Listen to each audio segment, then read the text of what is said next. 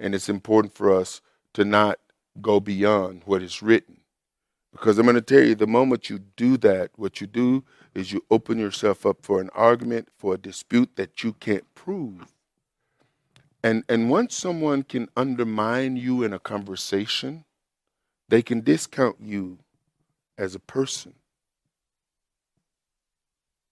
This, this is a very valuable lesson if, if you're going to be ministering to make sure that what you're saying, you can back it up on solid proof. Otherwise, what will happen is that you'll find stuff that has been put in you that is lying dormant, finding its way out into your messages. And somebody challenges you on it.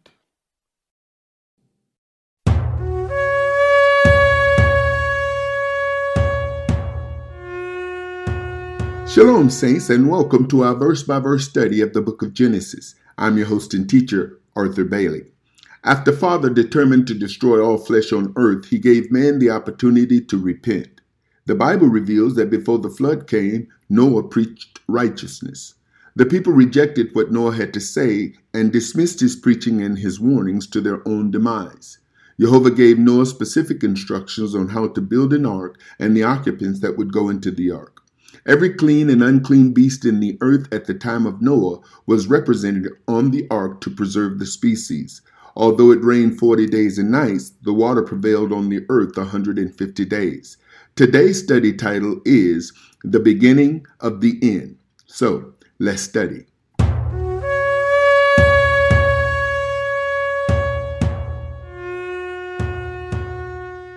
Chapter number 7. There are some things that Father um, revealed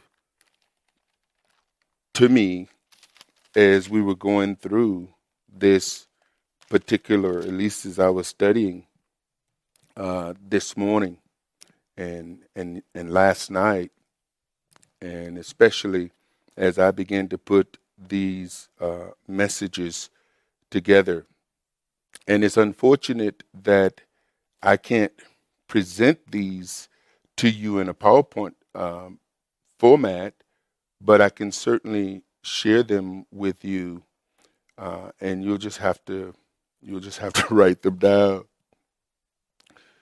The there are some things that the Bible reveals to us in these particular passages that are facts. And I was confronted with some of the things that I have been taught.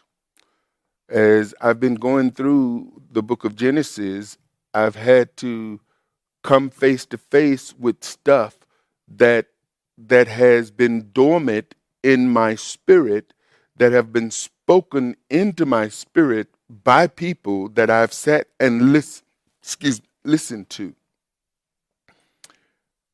when we when I was dealing with the whole idea of the Ten Commandments in my studies, not not in this particular study, I I was confronted with how much of what I understood about the Ten Commandments that came from Cecil B. DeMille, from from um, Charlton Heston, and Charleston Heston and Yul Brynner, or or uh, yeah, Yul Brynner and Cecil B. DeMille's The Ten Commandments put more in my spirit than any preacher did.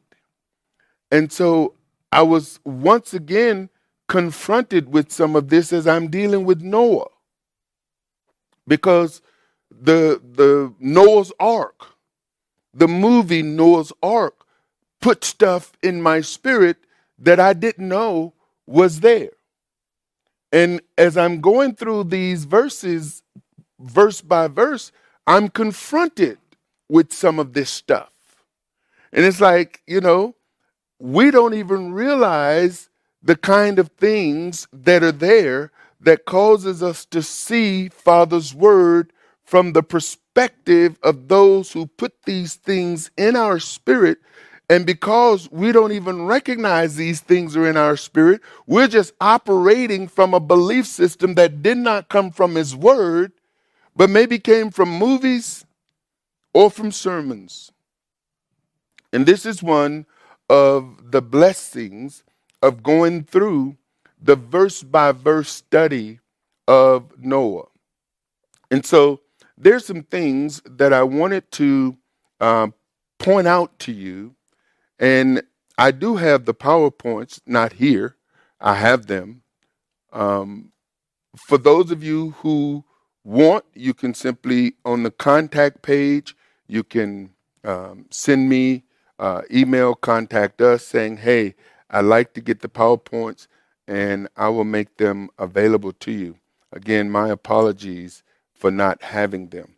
But there are some things that I want us to see. Now, first of all, if we go back um, to Genesis chapter number six, I want us to see in Genesis chapter number six that Father is revealing to Noah that he is about to destroy men from the earth. And in that, in verse 1, and it came to pass when men began to multiply,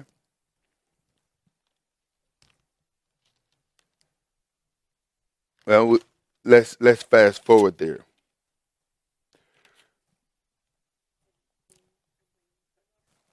Well, no, where he says he's going to destroy all man. Oh, here it is, verse 13. Verse 12 And Elohim looked upon the earth, and behold, it was corrupt, for all flesh had corrupted his way upon the earth. And Elohim said unto Noah, The end of all flesh is come before me for the earth is filled with violence through them, and be, behold, I will destroy them from the earth. The thing that, that he's saying here is that he's going to wipe man off the face of the earth. And what he begins to do is he starts preparing Noah for this end that is about to come. And so now Noah, in the preparation of preparing for what Father is saying to him, is preparing. I call this the beginning of the end. The beginning of the end. Why? Because Noah now has to get ready for the end that is coming. And the parallel from that is the fact that if we as we talked about last week, the days of Noah, that the end that Father is speaking about concerning what Yeshua said, that this gospel has to be preached to all the earth before the end comes, that we too are in a place where we are preparing for the return of Messiah, and the Messiah will return when the end comes when the gospel has gone to the ends of the earth. And so, in many ways, what Noah is preparing for is the same thing we are preparing for, except Father is not going to destroy the earth like he did in the day of Noah. It's going to be a different kind of destruction. And so here's some things that I wanted to point out that it's important um, for you to to know. Let me let me ask a question. How many of you have heard that Noah preached before the flood? If you heard that, let me see your hands. How long did Noah preach before the flood?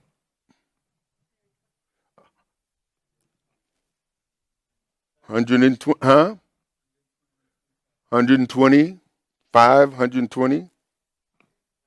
120, 120, 120. Now, where is that at in the Bible? See, hmm?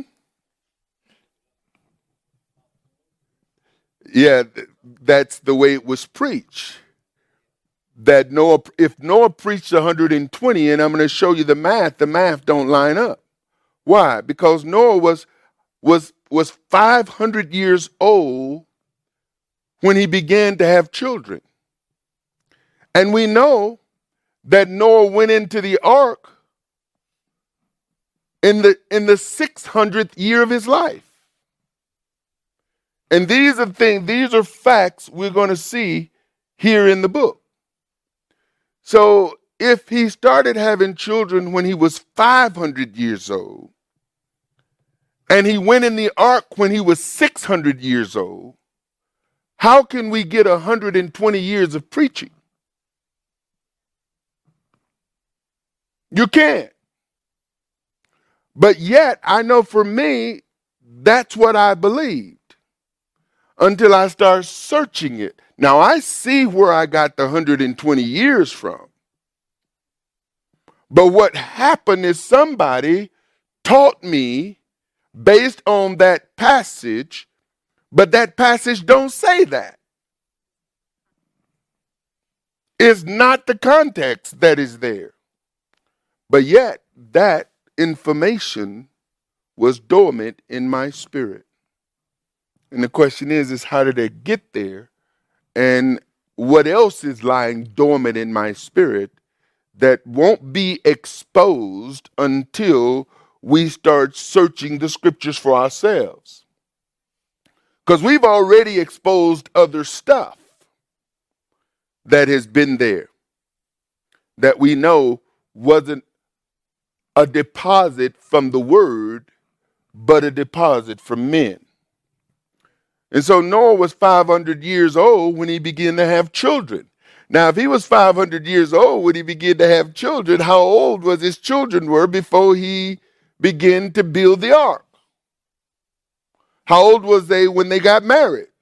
Because I'm going to tell you, between 500 and 600 is what? 100 years.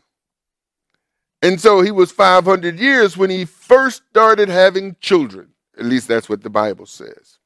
In verse number um, 32 in Genesis chapter number 5. Remember, we went through the generation of Noah? And in Genesis chapter 5, number 30, verse number 32, it, it says that very clearly that Noah was 500 years old and begat Shem, Ham, and Japheth. Now, we know that Shem, Ham, and Japheth was married when they went in that ark. So the, the, the problem we, we have is we don't know how old they were when they got married. And so, because we don't know how old they were when they, they got married, we know that Noah was 500 years old when he began to have them. Shem, Ham, and Japheth were not triplets. they weren't all born at the same time. We know that Jehovah gave Noah specific instructions concerning the dimension of the ark, how high, how wide, how long, how many floors were supposed to be on that ark.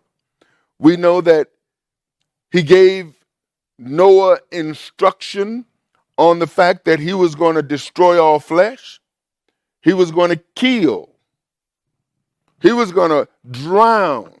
Now, I'm going to tell you something, brothers and sisters. This was not a overnight kind of death for people. It was a lingering situation because when the rain started to the time it finished, people who found higher ground had to find higher ground, and then they had to find even higher ground till there was no more ground. Because the Bible tells us that the, the waters went upward of 20 feet from the highest mountain or 20 feet above the mountain. So even a giant couldn't eh, eh, live that in, in that space for, for too long of a time. We know that Jehovah gave Noah instructions on how to save his family. That all Noah had to do was follow the instructions that he had been given. Now, for some reason or another, people are under the impression that his instructions are, are no longer valid, that his instructions are individual when the fact of the matter is that Father is giving instructions to his people, and his people better align themselves with the instructions that is being given in order to look like his people when he come looking for them. Because he's not just coming looking for people, folks. When Messiah comes, he's coming for a specific people that look a specific way, that has done what is necessary for them to be prepared to look a certain way so that when he comes, they will look like what he's looking for. These are instructions, and these instructions are specific. It's not just New Testament instructions, it's biblical instructions on preparing oneself understanding that we live in a kingdom of this world, but we live in the kingdom of Jehovah as well. And so our citizenship is dual.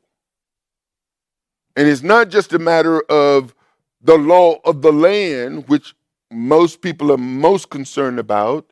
It's the law of the kingdom that usurps the law of the land because when the land is destroyed, the law of the land is not going to matter anymore. The laws of men is not going to matter anymore. And it is not men that's giving men the instructions on how to survive the coming damnation and destruction that is coming on the earth is the instructions of Jehovah that is going to preserve men who have ears to hear. And so Father gave Noah specific instructions on what he was going to do, on how to save himself, how to save his wives, or his wife, his sons, and their wives, how to build the ark. He gave specific instructions on the dimension of how to build it, even down to who was to occupy the ark, who was going to be permitted into the ark, what was going to be permitted into the ark. And these, I'll tell you, are very specific instructions. And so he gave him the number, the number of the animals. and then let's let's just read Genesis chapter 7. And Jehovah said unto Noah, Come, you and all your house into the ark, for for thee I have seen righteous before me in this generation. And then this next phrase or, or statement where he speaks, he says, Of every clean beast thou shalt take to thee by sevens. Male and female and and I don't know how it says in your Bible, but it says the male and his female, and of beasts that are not clean by two, the male and his female. And so what do we see here? It's saying that you're gonna set you're gonna take seven pairs of clean and what? Two pair. Actually, it's that are not clean. And and it's not so much um, by two, he says, male and female. By two, male and female. In other words, a male and female is what? Is two. So he says, male and female, you are to take of every clean beast, you are to take seven, the male and his female and of the beasts that are not by two, the male and his female, of fowls also of the air by sevens, the male and the female, to keep seed alive upon the face of the earth. So, what is he saying?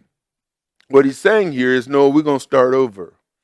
And everything that was, every animal, every creeping thing, every fowl was represented on that ark.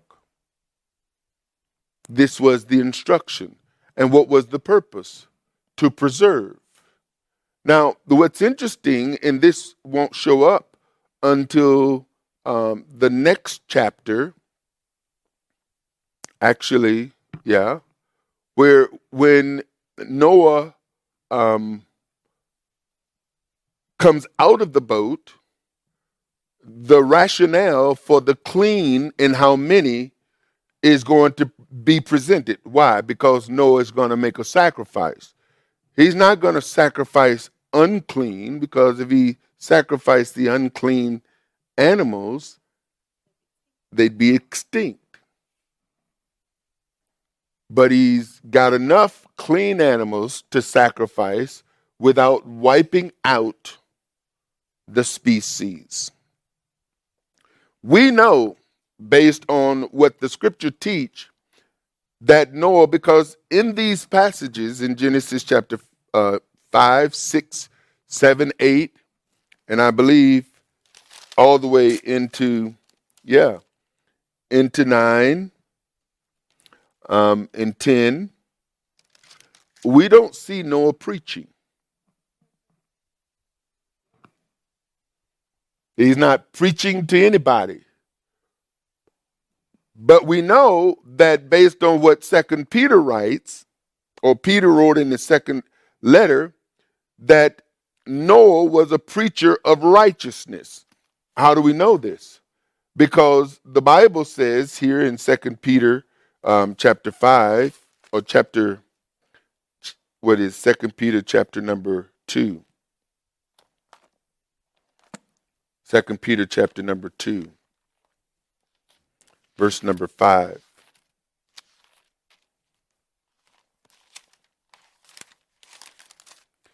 I know I, I don't hear pages turning, so that's because y'all got those smartphones that don't have pages that make noise when you turn. So I can't get stuck on that. Chapter 2, verse number 5 says, And and Elohim, verse 4, uh, knows lets us know who's speaking or who's being spoken of. And spared not the old world, but saved Noah, the eighth person, a preacher of righteousness. A preacher of righteousness. And and what that what that signifies to us is that Noah um, was one who preached, and he preached the righteousness that he had been given, which is instructing the people of the day concerning what Father is going to do. Father says the end of all flesh is coming. It is it is here. And what does he instruct Noah? He instruct Noah says Noah. Now, what's interesting?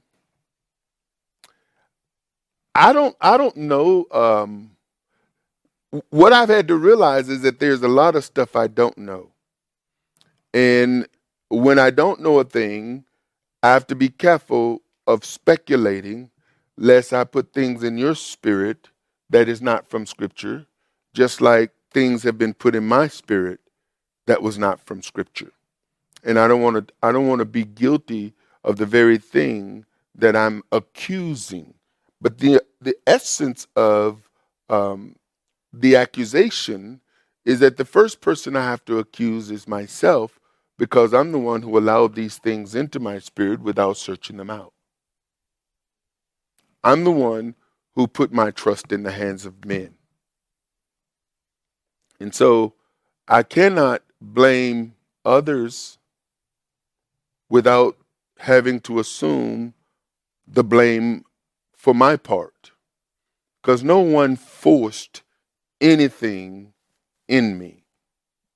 They just spoke, and I accepted it at face value, trusting that they were speaking the truth only to find out that what they were speaking were the things that they had heard.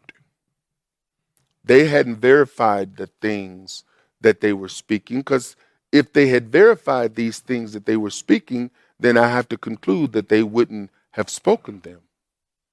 And I know that in my past, I've spoken things that I have not verified and inadvertently become a false witness, bearing false witness, saying things with the confidence as if it was true without searching the matter out to make sure it was truth.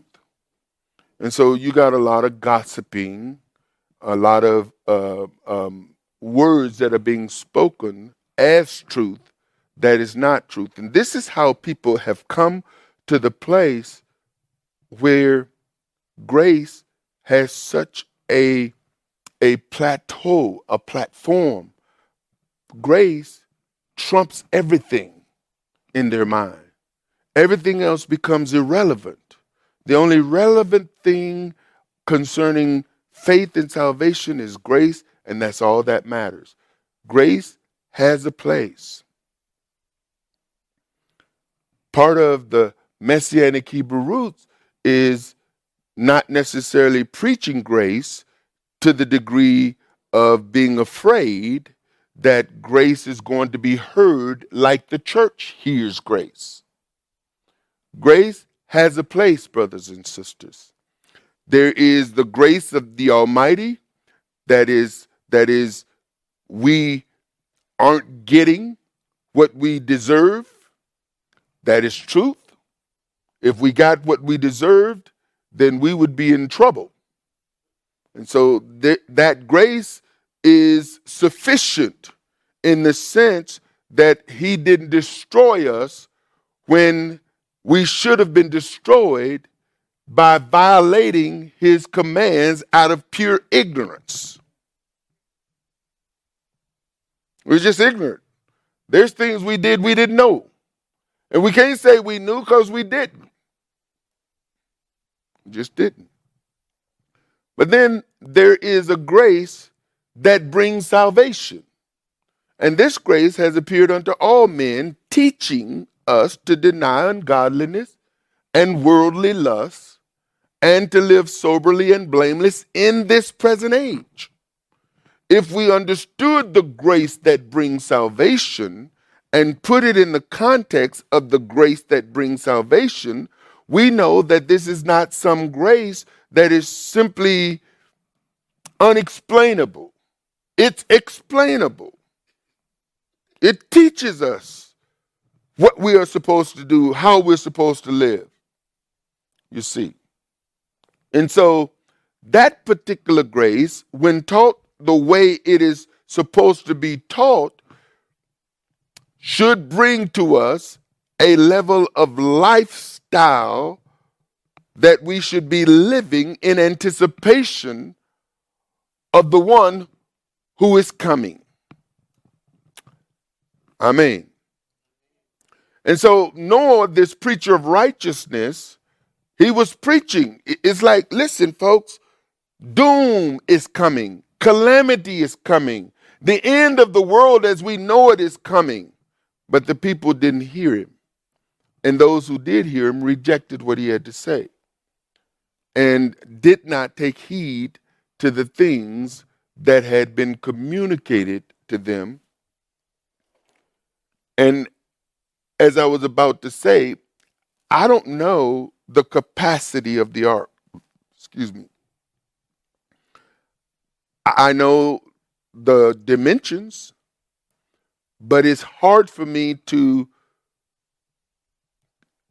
visualize the capacity. I don't know the animal quantity that existed in the day of Noah. I can't tell you how many and how filled that lower level and that middle level and that upper level was. I don't know if other animals or people could have got on. I don't know if the thing was wall to wall packed. I suspect it wasn't. I suspect there was room to move around. But I get the impression that when Father commissioned Noah to do what Noah did, he saw the outcome of where people were going to be. Just like as I started earlier, he see the outcome of the world when he comes. And these are these are the things that I suspect prompted Messiah to say, Will he find faith when he comes? We're going to be tested to a degree, brothers and sisters, unlike anything we have experienced up to this point. And so it's important for us to learn the lessons of Noah and his day so that we don't make the same mistakes that the people of Noah's day made. So we don't know how long Noah preached before the flood came. I mean, what I what I realize is that there's there's a there's a lot of stuff that I just didn't didn't know. And one of the things that this forced me to do is to search out what the Bible actually had to say concerning the things that are there. We can't see the things that are not there, but we can see the things that were. Amen. And all we have to do is look. So let's keep looking. Back to Genesis chapter number uh, 1.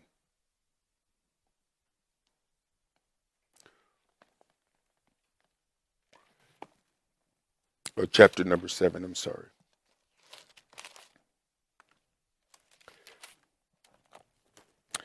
Verse number 3 again. Of fowls also of the air by seven, the male and the female to keep seed alive upon the face of all the earth. So we see why they were to recreate or to reproduce. For yet seven days, and I will come, I will cause it to rain upon the earth forty days and forty nights, and every living substance that I've made will I destroy from off the face of the earth. And so what we see here is Father instructs Noah that what he has communicated to him is about to happen in seven days. And Noah did all, did according unto all that Jehovah commanded him. And here we see that Noah was how old? Noah was 600 years old when the flood of waters was upon the earth. How old was he when he had his, his, his children? 500 years. So between 500 years and 600 years, how many years we have? 100. Now, we got to we got to make some deductions. Because Noah's children wasn't full grown when he was 500 years old. Are you seeing this? So so we got to and, and again, we don't know how many years to deduct, but we know that they were of age. They weren't all born on the same day. And so if they got married when they were 15, 18, 20, we have to start deducting some years, which brings that 100 down a few more years. Are you seeing this?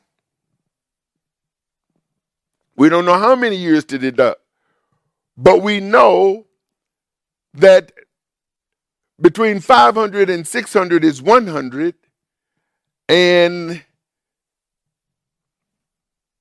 he started having children when they were 500 i mean you can you can kind of get some idea of the math here. How much how many years would you deduct?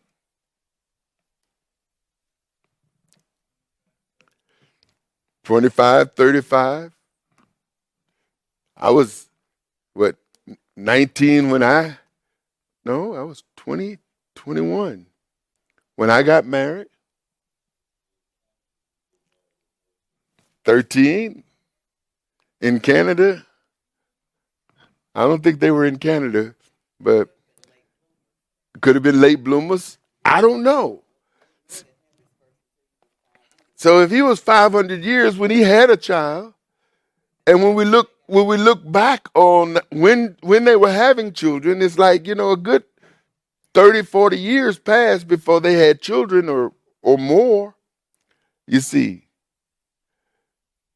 So when you take into account all of these things, you would have to reduce that 100 years down a few years. And again, he tells him, verse uh, 8 of clean beasts and of beasts that are not clean, of fowl and everything that creepeth upon the earth. So Noah knew the difference between clean beasts and unclean beasts. And so the, the next thing, um, verse number 9, there went in two and two unto Noah into the ark, the male and the female. And and the thing that I point out here, which I think is important for us to see, is each male had a female. Just as it was in the natural realm, for in, in, in nature, is the way it was for man. Noah had one wife. His sons had one wife we already identified that this whole idea of polygamy took place with Lamech, the descendant of Cain, who lived out of the presence of Jehovah. And so that whole idea of polygamy was already instituted in the earth, but it wasn't instituted by the sons of Elohim. It was instituted by Cain's line. And so even though that was operational all of that came to an end at the flood. And now, Father establishes the order. There will be everything that reproduces a male and his female, not a male and his two females or his three females. You, you hear what I'm saying?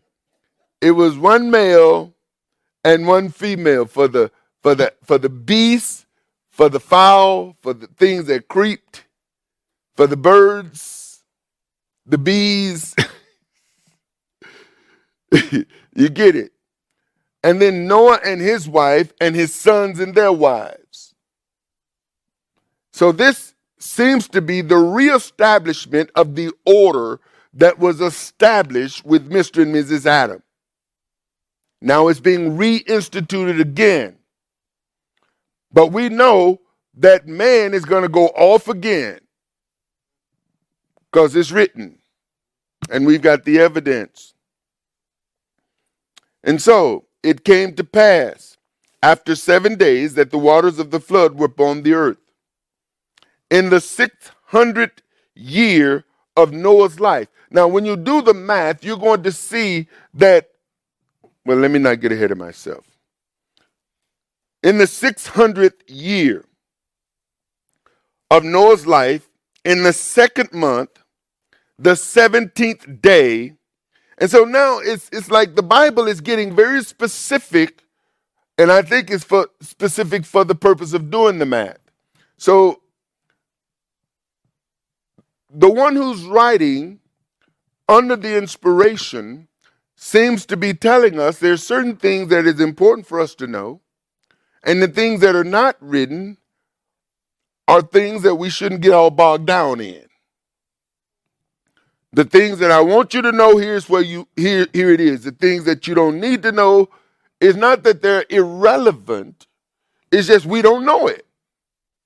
And if we try to focus on the the stuff that is that is not there and ignore in a sense or don't deal with the stuff that is there, we'll find people writing books on things that are not proven from the book. And there's a lot of them that are out there. Some of that stuff we've had to deal with even in this particular study. And so Noah was 600 years, in the 600th year of Noah's life, in the second month, the 17th day of the month, the same day were all the fa- fountains of the great deep broken up, and the windows of heaven were open. So we see two things which takes us back to creation. Remember, there was water above and there was water beneath. And what is he saying? The great deep was broken up.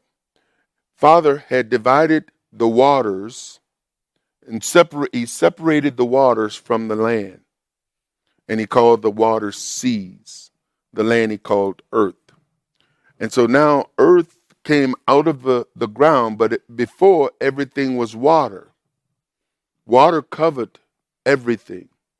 And so Father brought brought this this order as he desired it to be, where water and land or earth was separate. But now this water that was covering everything had its place separate from the land. And then there was water that was above. And what's going to happen now is water is going to come from from underneath and water is going to come down.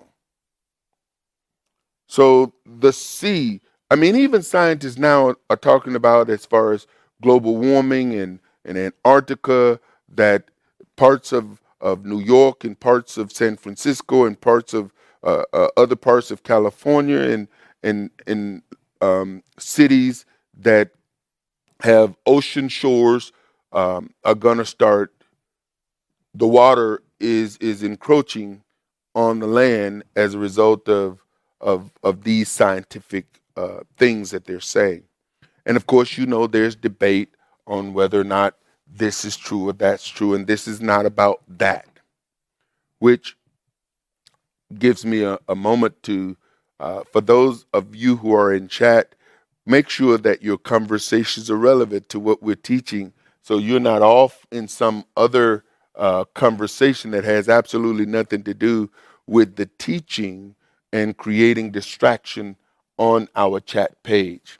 It has been brought to my attention that some of that happens, and we want to try to minimize that so you don't create confusion with uh, questions. If you have questions or conversations you want to have with people, it's okay for you to go on another platform so that you're not uh, bogging down the chat with conversations that have absolutely nothing to do um, with the teaching. Now that I've gotten that out of the way, there are some facts that we know. As I said, there are things that we know, there are things that we don't know. One, uh, well, I've, I've shared already, is we don't know how long Noah preached before the flood came. We don't know how long the boat was finished, the ark was finished before uh, Noah, before the flood came. How long um, um, it was completed and, and, and how long he preached. Um, we do know that Noah was was 500 years old when he started having children. 600 years uh, in the 600th year of his life, the flood came. We do not know how old Noah was when he had each, each of his children.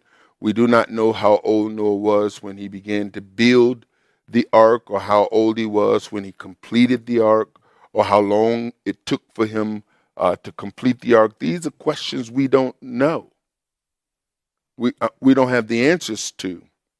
And we don't know how old uh, they were when they went into the ark before the flood. We don't have the ages. But as I said, we do know that Noah was 600 years old when the flood came. And according to verse 6, it shows us that. And so as we continue in verse number 14, or in verse number 15, uh, 13, it says, well, no, I'm jumping ahead. In the 600th year of Noah's life, verse 11, in the second month, the 17th day of the month, the same day were all the fountains of the great deep broken up, and the windows of heaven were open. And the rain was upon the earth forty days and forty nights. Now, it's important for us to make the distinction because in verse 24 we're going to see that the water was was was on the uh, the earth for 150 days. And it only rained 40 days and 40 nights. And this is important for us to know. that in the self same day entered Noah and Shem and Ham and Japheth, the sons of Noah, and Noah's wife, and the three wives of his sons with them into the ark. Verse 14 They and every beast after his kind, and all the cattle after their kind, and every creeping thing that creepeth upon the de- on the earth after his kind, and every fowl after his kind, every bird of every sort. And they went in unto Noah into the ark, two and two of all flesh, wherein is the breath of life. And here's where I had one of those Noah ark moments. Because in the beginning, Father says to Noah, I want you to gather, that he's going to bring these, these animals, creeping things, fowl, birds, cattle, on the ark. It gives the impression that Noah is going to gather them.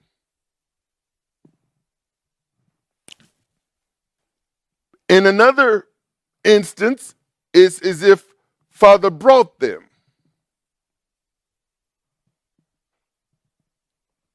And so I'm trying to distinguish between did Noah gather them, did Father bring them, because both are possible.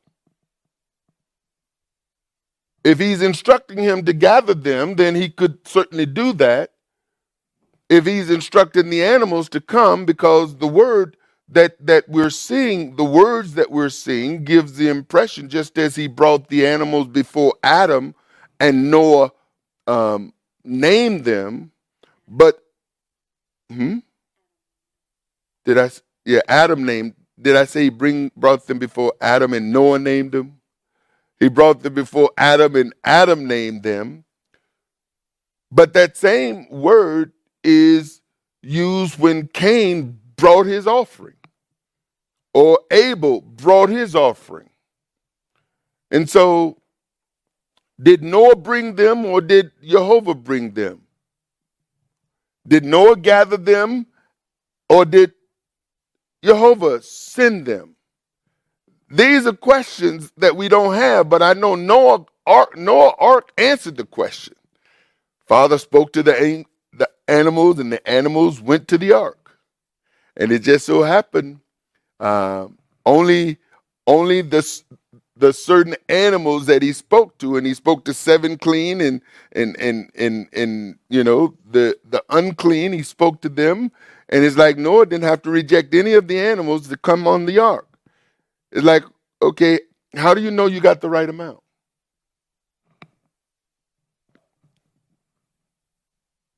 That's one. That's see the point of me bringing this out is so we don't find ourselves reading into the Bible things that are not clear. We don't know if Father brought them or if Noah gathered them because the language for both is there. And it's important for us to not go beyond what is written.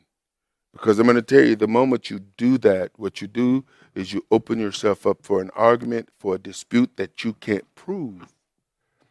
And, and once someone can undermine you in a conversation, they can discount you as a person. This, this is a very valuable lesson if, if you're going to be ministering to make sure that what you're saying, you can back it up on solid proof. Otherwise, what will happen is that you'll find stuff that has been put in you that is lying dormant, finding its way out into your messages. And somebody challenges you on it.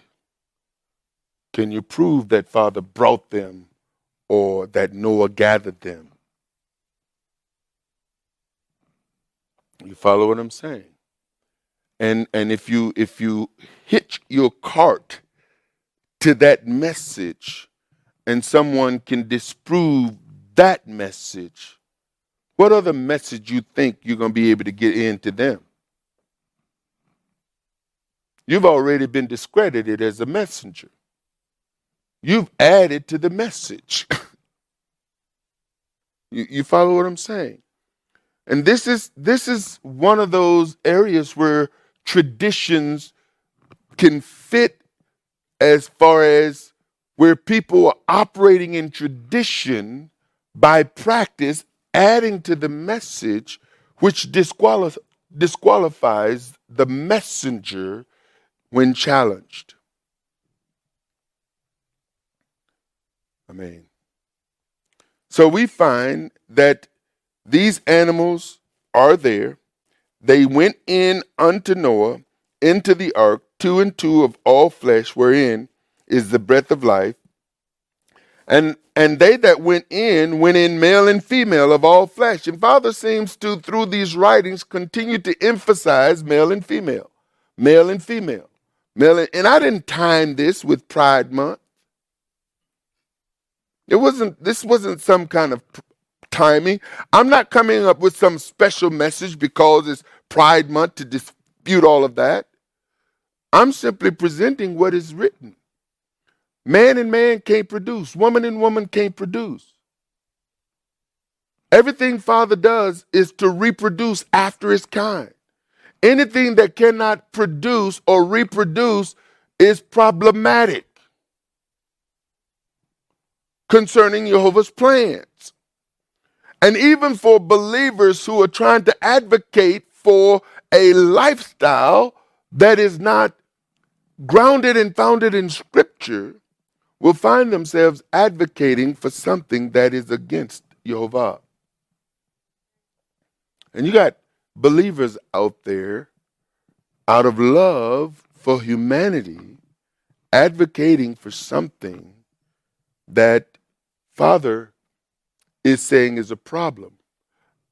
And once, once a ministry discards the Torah and the prophets, they can embrace pretty much anything the world brings at them.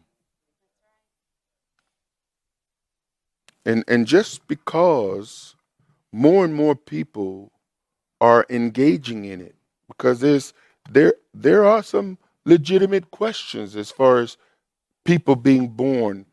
You know, the fact is, um, every last one of us, because of the fallen nature of man, left unchecked, could go down paths and dark roads that are not the intent of the Creator. In fact, some of us have gone down those roads. We've gone down roads that we shouldn't have gone down. We've engaged in things that we shouldn't have engaged in. And now that we've come into the truth and the knowledge of the truth, we can't continue to engage in those kinds of behaviors. Otherwise, it would be as if the truth didn't penetrate. The truth set free. The truth brings about change in the life of people. And if a person hears the truth and, bring, and there is no change, they are hearers only. They're deceived. And that's the issue in the earth today is a great mass deception. But that's all part of the enemy's plan. And through this deception, by continuing to present it, present it, present it, present it, present it, put it in your face, put it in your face, put it in your face, put it in your face, put it in your face, day after day after day, barrage you with this information, pretty soon the saints get worn down. The whole point is to wear you down, to where you see it all around you and you say, oh boy, you can't stop it. You can't stop it. You can't stop it. And you got people saying, you can't stop it, it's coming, you can't stop it, it's coming. And pretty soon, well, if you can't stop it, you might as well join them. And it's getting to a point now to even speak against it is creating problems. You become hate speech. Hate speech because you call something wrong. You call something that is against what is written. Oh, that's hate speech. That's hate speech. And I'm telling you, all of this stuff is being labeled to where it is forcing people to comply, to be accepted or to be isolated. And you know what I, I, I, I find? This is what I find, brothers and sisters. I'll go down this path again. When you look at where society is today, and anyone that speaks against a specific direction, especially if they are public, if they if they have a program, if if they are uh, uh, news, if they have a, you, you saw what happened to Roseanne. Roseanne made a big comeback, but a statement she made, and what happened is society forced her out. You see uh, Harvey and and and and all of these other people, and then you got people who are making statements and have to backtrack because uh, the sponsors, the sponsors who are putting their advertisements on their on their programs are pulling their sponsorship. What is the sponsorship, brothers? Dollars. It's dollars.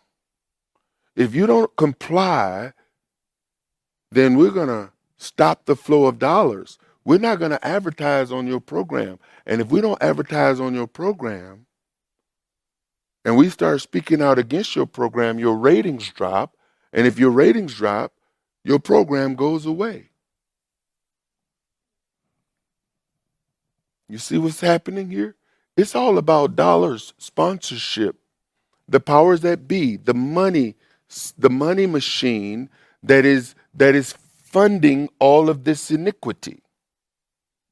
And anyone who doesn't comply, the dollars get shut down. That's the mark of the beast.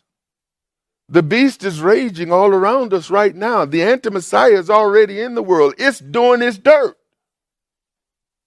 And the same thing with the wearing down of the saints. After a while, the saints are looking for user friendly environments where everybody is accepted and nobody is speaking against the people who are in love.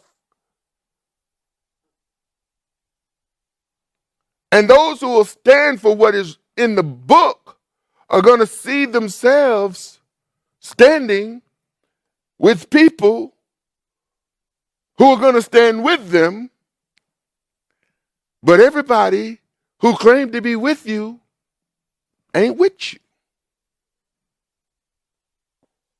And they're going to be exposed for what they are. They're going to be exposed. And, and I have found that some of the reasons why people have made their exit is not what you thought which is if you don't know why a person exited and all you see is an exited exit and you don't know why they exit it leaves the mind to conclude whatever it wants to conclude it's like where's so and so and so well have you talked to so and so and so no then if you want to know what so and so and so is go find so and so and so and talk to so and so and so and find out why so and so and so ain't here and so and so and so will tell you why they ain't here. If you go and find them and get mad if you don't look.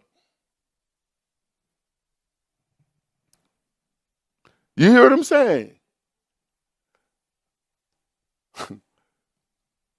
And and it, I have to, brother, know who I'm talking about. I'm coming at him. It's like you ain't showed up for weeks, months and and I go visit, and it's like it's about time. Like really, it's about time. Where you been? You see, in community and relationship, relationship works both ways, don't it? It really does. It's supposed to work both ways. Why is certain relationships one sided? Where did people get the expectation of how a assembly or congregation is supposed to operate?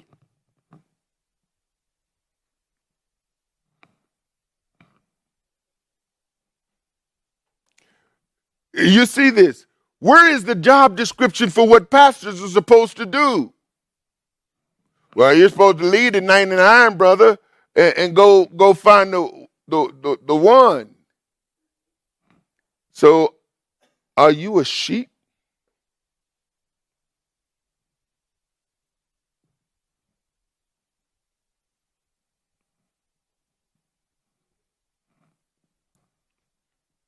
Hello? It's amazing. People don't call you.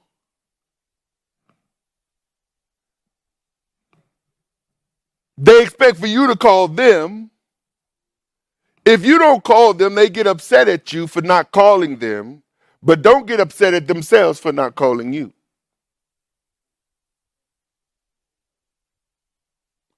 And as long as we permit that kind of behavior, we are enabling that kind of behavior.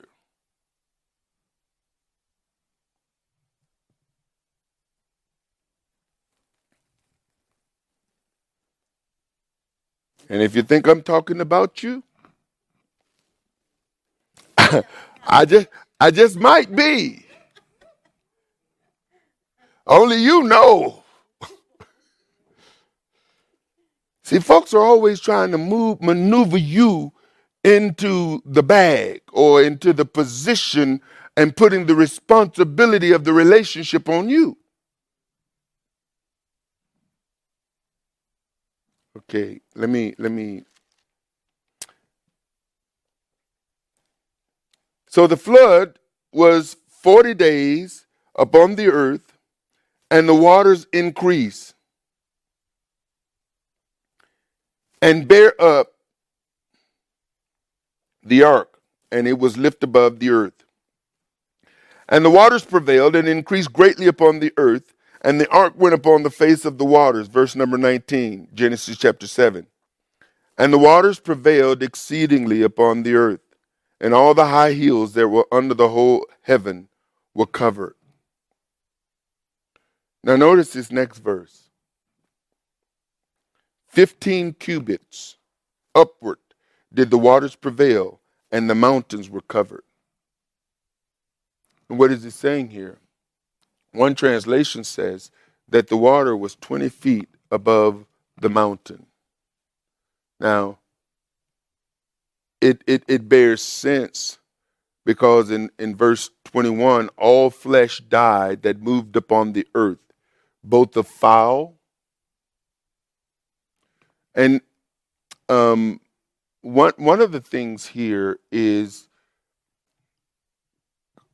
the fowl, fowl and, and birds are sometimes used interchangeably, but in some cases in these passages, fowl and bird are both mentioned. What I couldn't what I couldn't grasp is the bird because see if, if if if I'm a bird, especially if if I'm a well, I guess even if I'm a seagull, I, I think about the seagulls because I was in the Navy and I used to see them all the time. And these things know how to fish. And you watch these pelicans and how they, they dive in the water, and it's like, okay, how did the, the they just perished? If if I was a pelican or seagull, I probably would have took refuge on the top of that ark. I'm just thinking out loud. And so there's there's something because the ark didn't get covered with water. The ark floated on the water. And from a seagull perspective, it's like, you know, you can sit, rest, go fishing, come back, sit and rest, pelican, same thing. But for whatever reason, none of that survived. And this is part of the supernatural aspect of this whole circumstance because we see here that the floodwaters were 40 days upon the earth, it rose up 15 cubits upward above the mountains, and all flesh died that moved upon the earth, both of fowl and of cattle and of beast and of every creeping thing that creepeth upon the earth. And every man, this next verse, all in whose nostrils was the breath of life of all that was in the dry land died. So we see here that no flesh survived. But then this next verse suggests that every living substance, every living substance. Now, anyone who've ever done a garden, if you've ever planted a garden or planted trees, you know there's a certain thing as overwatering. That if if if the the ground is so saturated with water, everything in the ground will die. If there's a flood and you've planted a crop and too much rain comes upon that crop, that crop is gone. And what's interesting is that when it says in all substance, every living substance, because we know herbs reproduce, it's a living, breathing substance. Trees, shrubs, bushes, they're living, breathing substance. And now you have everything underwater. How long did the flood last?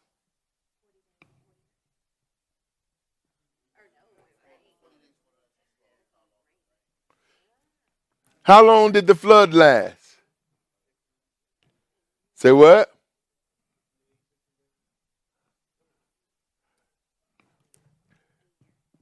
It was a year. It rained for 40 days and 40 nights. So the rain came down for 40 days and 40 nights, but the water came up.